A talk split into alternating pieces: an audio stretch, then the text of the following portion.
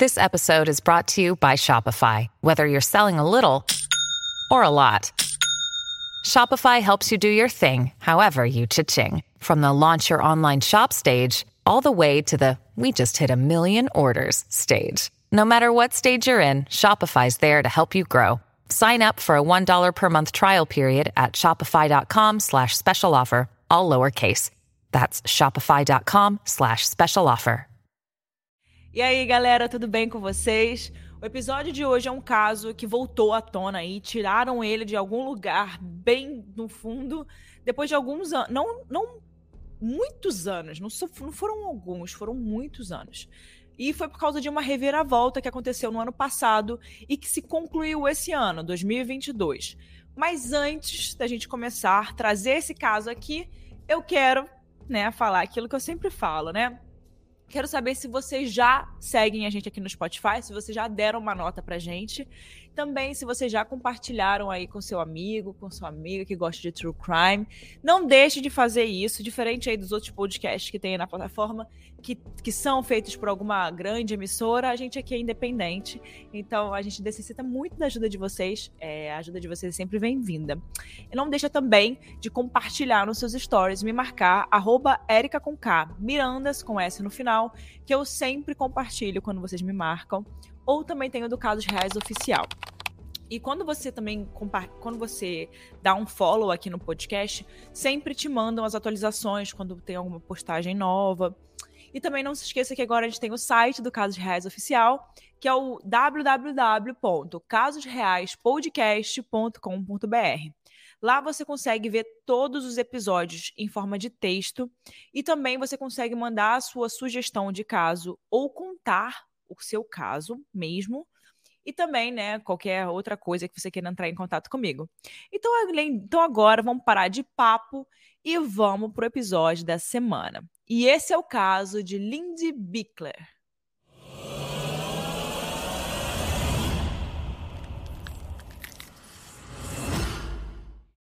O mistério que durou quase 47 anos e foi resolvido por causa de uma xícara de café.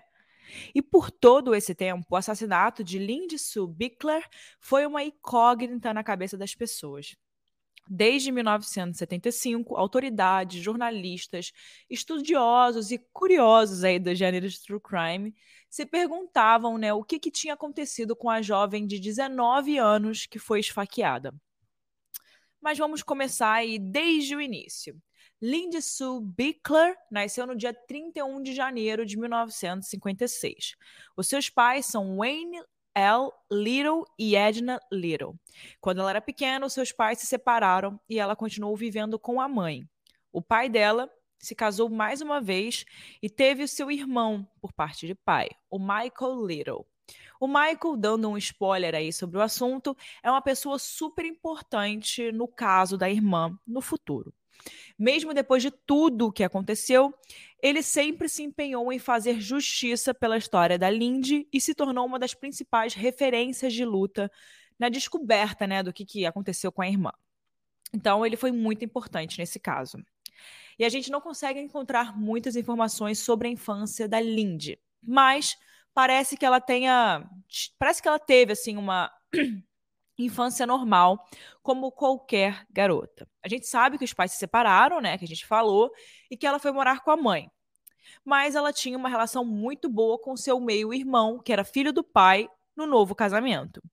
Mas a gente não encontra muitas coisas específicas ou marcantes que tenham acontecido na infância dela. Então as informações que a gente tem são essas que a gente trouxe aqui. Que a gente sabe que no final do período escolar, né, do colégio. Ali, mais ou menos, indo para o ensino médio, a Lindy conheceu o Philip, que foi o homem que veio a ser o marido dela. Nessa época, o Philip trabalhava na Hertz, que é uma locadora de carros muito conhecida nos Estados Unidos. E junto com o seu trabalho, ele também frequentava a Universidade de Millersville, que é uma faculdade estadual, onde ele estudava arte. A Lindy, nessa época, frequentava Conestoga Valley High School, que fica em Lancaster, na Pensilvânia, onde ela teve treinamento em negócios, tipo business, né? É, tipo administração em negócios. Em outubro de 1974, ela e o Philip se casaram. O Philip era cinco anos mais velho que a Lindy. Ele tinha 24 anos e ela tinha 19 naquela época. Então ele já trabalhava e eles estavam em um outro momento de vida quando eles se casaram. No ano depois, né, no ano seguinte ao casamento, que era em junho de 1975, ela se tornou a primeira funcionária contratada pela Landis Flowers and Gifts, que era uma floricultura em Manor Township, que é um, uma região. Ela e o marido moravam no primeiro andar de um apartamento que é muito característico. Sabe aquelas construções de tijolos vermelhos super conhecidas nos Estados Unidos que a gente vê nas fotos e tal, aquelas casas, né, apartamentos super bonitinhos? era um apartamento nesse estilo. E desde essa época, a Lindy fazia uns comentários para as pessoas próximas a ela, dizendo que ela amava o apartamento, mas que de alguma forma ela não se sentia segura ali. Era como se fosse um instinto, sabe? Aquela coisa que a gente sente no fundo, sabe? Era tipo isso. Alguma coisa dava essa sensação a ela. Ela relatava para as pessoas que se sentia super desconfortável em morar ali em alguns momentos, porque parecia que de alguma forma ela estava sendo observada. Olha que bizarro. Na verdade, teve um episódio bem ruim em relação a isso, onde ela estava sozinha em casa, num certo dia, e ela viu uma pessoa observando o apartamento dela pelas portas de entrada da, do apartamento. E era de vidro nessas portas que a pessoa estava observando. Então imagina, você, mulher, sozinha em casa e vendo uma pessoa te observar da rua pela janela da sua porta, pelo vidro da sua porta. Muito estranho, né? E ela ficou muito assustada com isso, e esse episódio só aumentou a insegurança e o incômodo que ela sentia de morar ali.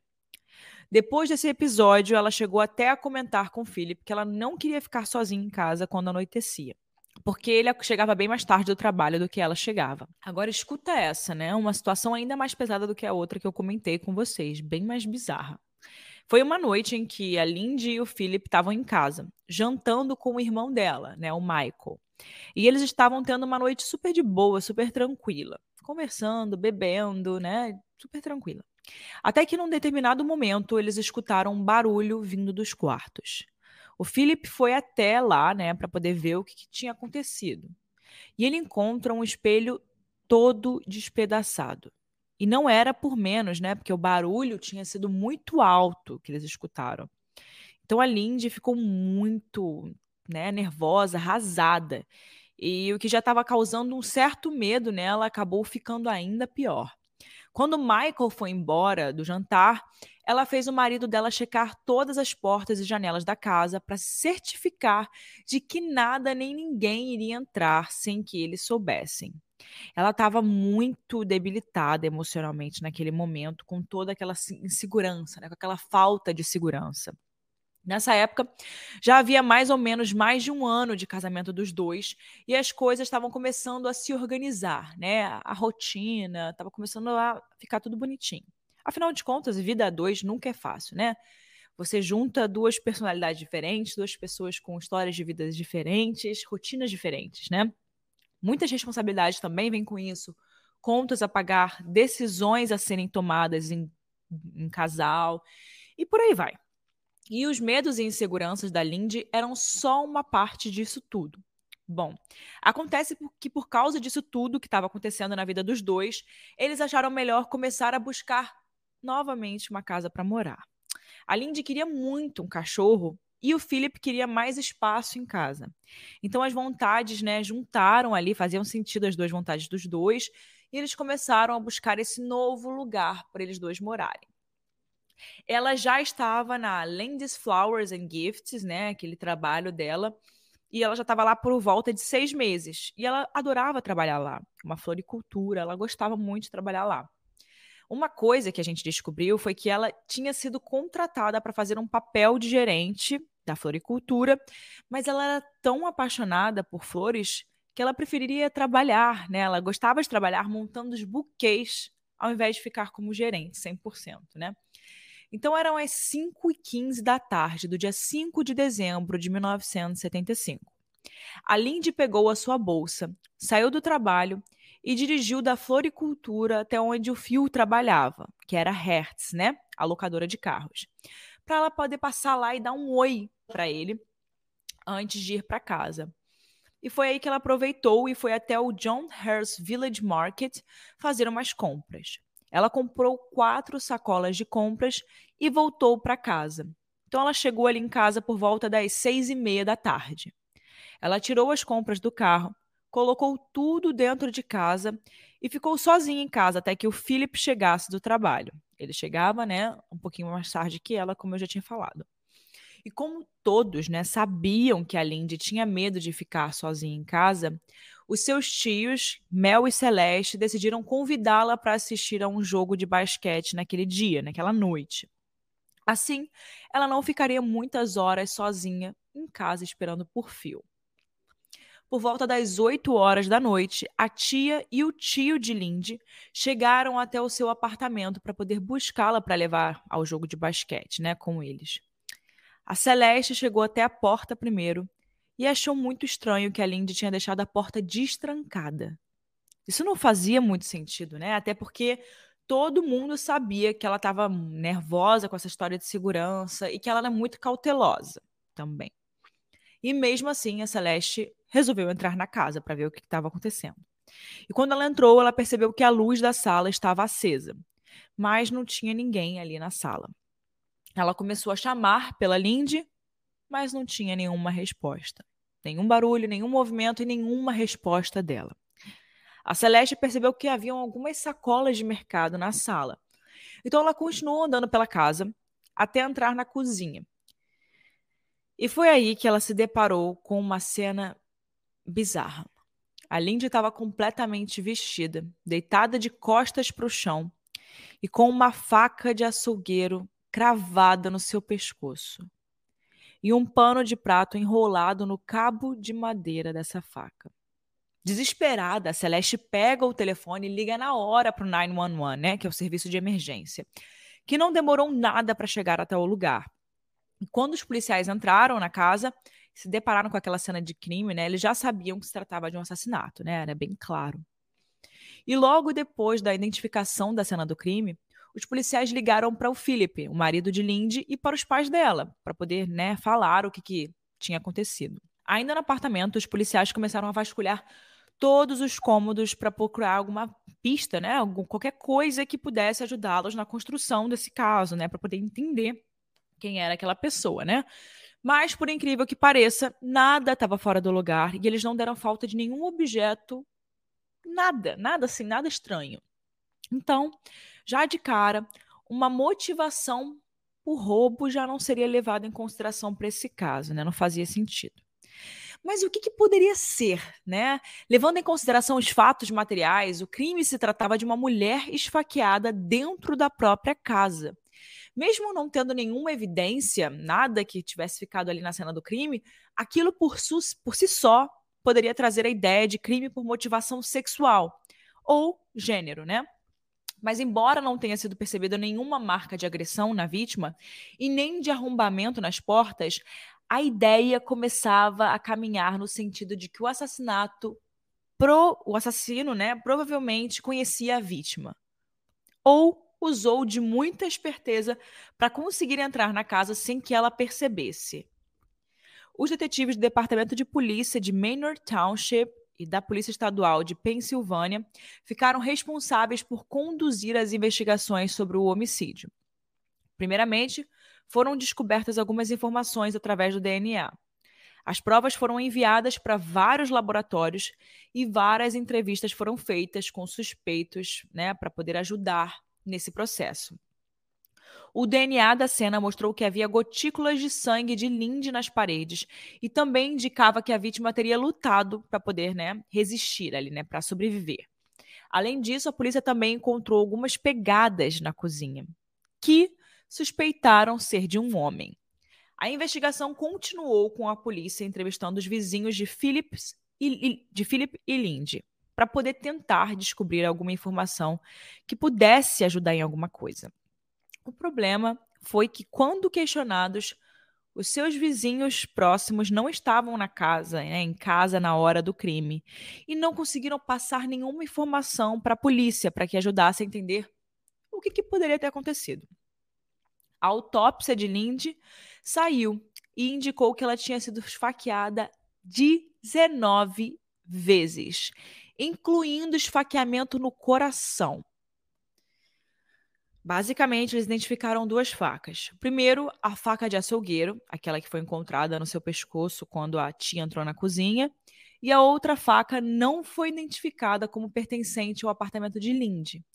Então a polícia supôs que o próprio assassino teria levado essa segunda faca para a cena do crime. E depois ele levou embora junto com ele.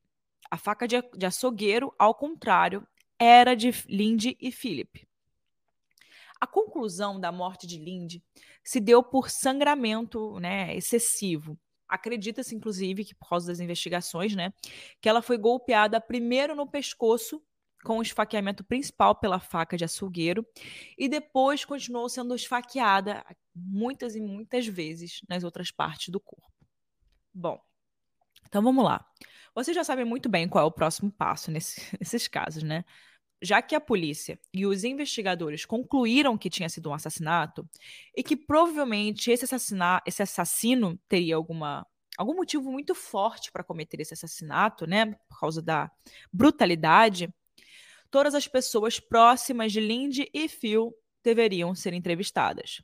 Para vocês terem uma ideia, até o dia 7 de fevereiro de 1976, a polícia tinha entrevistado cerca de 300 pessoas mas eles não encontraram nenhuma informação.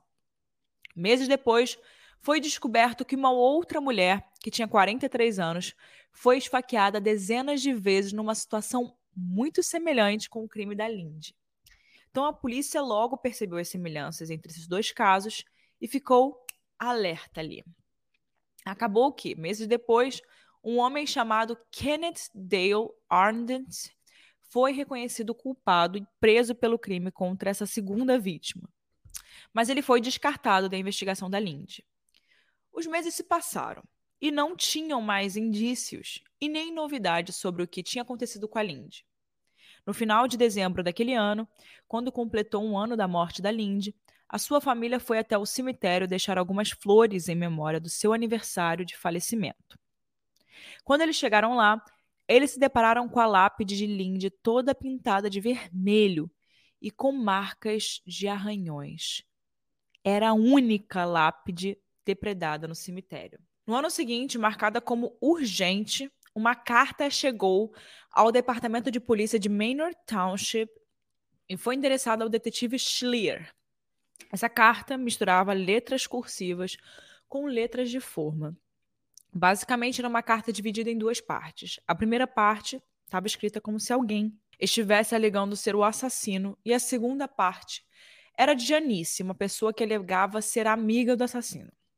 A gente traduziu livremente essa carta para que vocês entendessem o contexto que ela, do que ele havia colocado. Ele dizia mais ou menos assim: abre aspas. Oi, Schlier, você não me pegou ainda. O túmulo de Lindy apenas me excitou. Ela parecia toda ensanguentada como a pintura. O arranhão e as marcas de corte representam as facadas. Imprima essa carta junto com uma foto no jornal Lancaster à noite de sexta-feira e no jornal de manhã de sábado, e eu posso confessar quando eu voltar da minha viagem. Você vê que o mundo me deve a vida. Talvez eu lhe dê algumas dicas de quem eu sou. Fui preso uma vez por drogas, alguns anos atrás. Moro no West End de Lancaster Suburbs. Eu tenho 1,70m de altura e sou gordo. E bonito, e também é capaz de me de matar novamente sem saber. No dia 5 de dezembro de 1975, estava sob o efeito de anfetaminas. Sou um homem bem educado na comunidade, solteiro, bom partido. Mas por Deus, me ajude, estou perdendo a cabeça. Me ajude, me ajude antes que eu mate de novo. As dores de cabeça me matam. As drogas só acalmam temporariamente. Deus me perdoe. Por favor, imprima no jornal para que eu saiba que você entendeu. Eu te escrevo de novo. Deus, eu preciso de um padre. O que eu fiz? Fecha aspas. Agora eu vou ler para vocês mais ou menos o que dizia na segunda carta a da suposta amiga. Abre aspas. Ajude-me, por favor, delegado Schiller. Meu amigo confessou o assassinato de Lindy Sue Bickler. Faça o que ele pede, imprima essa carta na primeira página. Não estou ciente de suas intenções agora, mas contemplar o assassinato não é suas intenções. Ele está mentalmente doente. E quando a carta aparecer no jornal, ele se entregará. Ele descreveu o relacionamento que ele e Lindy tinham antes de matá-la. Ele só percebe isso agora. Estava drogado e não era responsável por suas ações. Por favor, ele está dormindo agora, por isso terminei a carta. Tudo o que posso dizer é que meu amigo frequenta o shopping Manor à noite e o campus ao redor, principalmente durante a semana. Ele entrará em contato com você muito em breve e, ah, quando ele fizer, por favor, traga um padre católico para a delegacia. Fecha aspas. Janice Krum. Bom, por isso eu não estava muito é, convencida de que essa carta era de verdade, porque tinham poucos detalhes nesse conteúdo que foi escrito e basicamente esses detalhes era tudo que tinha sido divulgado nos jornais depois da morte de Lindy. E mesmo com o pedido de que a polícia publicasse esse jornal, ela achou melhor não divulgar nada por enquanto, porque isso de alguma forma poderia atrapalhar a condução das investigações, né, que já estavam em andamento há algum tempo naquela época. Três anos depois, o perfil de DNA foi submetido a um banco de dados nacional, também conhecido como CODES, para verificar se tinha alguma correspondência com algum criminoso conhecido. Mas o que isso significa? Normalmente, se uma pessoa não for um infrator conhecido, ela não estaria nesse sistema CODES e, portanto, nenhuma correspondência vai aparecer. E foi exatamente isso que aconteceu. O assassino que matou Lindy nunca tinha passado pela polícia antes. A investigação, então, tinha três evidências: a cena do crime, o túmulo depredado e a carta. Eles acreditavam, diante dessas provas, que mais de uma pessoa estivesse envolvida nesse caso, ainda que não tivesse executado esse ato né, criminoso. Até que em junho de 2006, o caso de Lindy foi escolhido pelo Video CQ Society para inclusão em seu programa. O CQ é um grupo de 50 voluntários, e entre eles estão cientistas forenses, psicólogos e alguns membros da polícia que se reúnem para analisar alguns casos que já passaram pela polícia e que nunca conseguiram ser resolvidos. Detetive-chefe do condado afirmou na época: quando você tem um caso em que trabalhou diligentemente por anos e acha que esgotou a maioria das suas pistas, o mecanismo perfeito para se ter é um grupo de pessoas como esse. Fecha aspas. De fato, essa era uma excelente iniciativa para um caso não resolvido, que era o caso desse, né? Algum tempo depois, eles encontraram algumas pessoas que tinham interesse de serem mais investigadas e foram conduzindo isso. Em dezembro de 2007, o irmão de Lindsay, o Michael, entrou em contato com o irmão de outra vítima de assassinato, que é a professora Christy Myrick, de 25 anos. Ela tinha sido estuprada e espancada até a morte na sua própria casa no dia 21 de dezembro de 92. Vince, irmão de Christy, estava frustrado com o progresso das investigações do caso de sua irmã e concordou em trabalhar com Michael para trazer o caso à tona mais uma vez. Eles alugaram um outdoor em uma rodovia e colocaram uma imagem de suas duas irmãs assassinadas. O outdoor chamou a atenção de milhares de pessoas que passaram, motoristas, e foi até parar em noticiários locais, mas nenhuma informação extra foi encontrada. Acontece que no dia 26 de junho de 2018, a polícia acusou um homem chamado Raymond Rowe, que era um DJ local, pelo estupro e assassinato de Chris, depois de uma investigação a partir do seu DNA. Raymond Rowe se declarou culpado 27 anos depois do assassinato. Embora isso não tenha ajudado diretamente o caso da Lindy, a prisão mostrou como as pesquisas em torno do DNA né, e dos testes de, de genealogia ajudaram a resolver aquele caso. Por conta disso, a Parabon Nanolabs, empresa que fornece serviços de fenotipagem de DNA para organizações policiais, conseguiu criar uma imagem do possível assassino de Lindy, anos depois, por conta das pesquisas do seu DNA achados naquela cena do crime. Elas mostram o um assassino em duas idades diferentes e como ele teria envelhecido ao longo dos anos. Uma imagem com 25 anos e a outra com 65 anos. Provavelmente o seu assassino é um homem branco, sem sardas, olhos castanhos e cabelos escuros. Mesmo não tendo notícias muito fortes e firmes né, em relação ao caso, os investigadores continuaram pesquisando suspeitos que eles tinham em mente. Tá. Corta para 2021. E foi aí que, em fevereiro do ano passado, David, David Sinopoli, quando estava se preparando para pegar um voo no Aeroporto Internacional da Filadélfia, resolveu tomar um cafezinho que iria mudar para sempre a sua vida. Sem que ele percebesse, alguns investigadores estavam seguindo seus passos e recolheram para análise a xícara que ele descartou depois de usar. David e Lindy eram vizinhos mas os investigadores não sabiam a relação entre eles. Graças a uma pesquisa de comparação do DNA coletados na roupa de Lindy e na saliva da xícara de café que David bebeu no aeroporto, foi descoberto o perfil do assassino.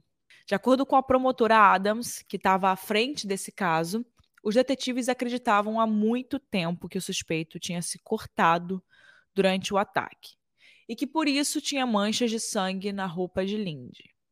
Na época, os investigadores entrevistaram cerca de 300 pessoas. Vocês lembram disso? Parece que tudo mudou quando uma análise de DNA feita nas amostras de roupas íntimas da Lindy encontrou um sêmen de um homem.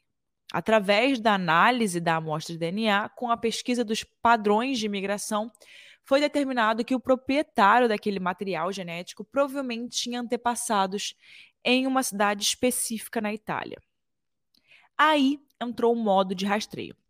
A polícia foi atrás de arquivos de jornais, registros públicos, dentre várias outras documentações, e chegou à conclusão de que havia cerca de 2.300 residentes da, na área né, que tinham ancestrais italianos e viviam no local na época do crime. Foi dessa forma que o perfil de David né, foi colocado como um dos suspeitos. David Sinopoli é acusado de homicídio criminal e está preso em possibilidade de fiança no condado de Lancaster, quase 47 anos depois. Eu fico impressionada como a gente vem trazendo casos mais recentes e percebendo como a tecnologia acaba tendo um papel importantíssimo na resolução desses mistérios.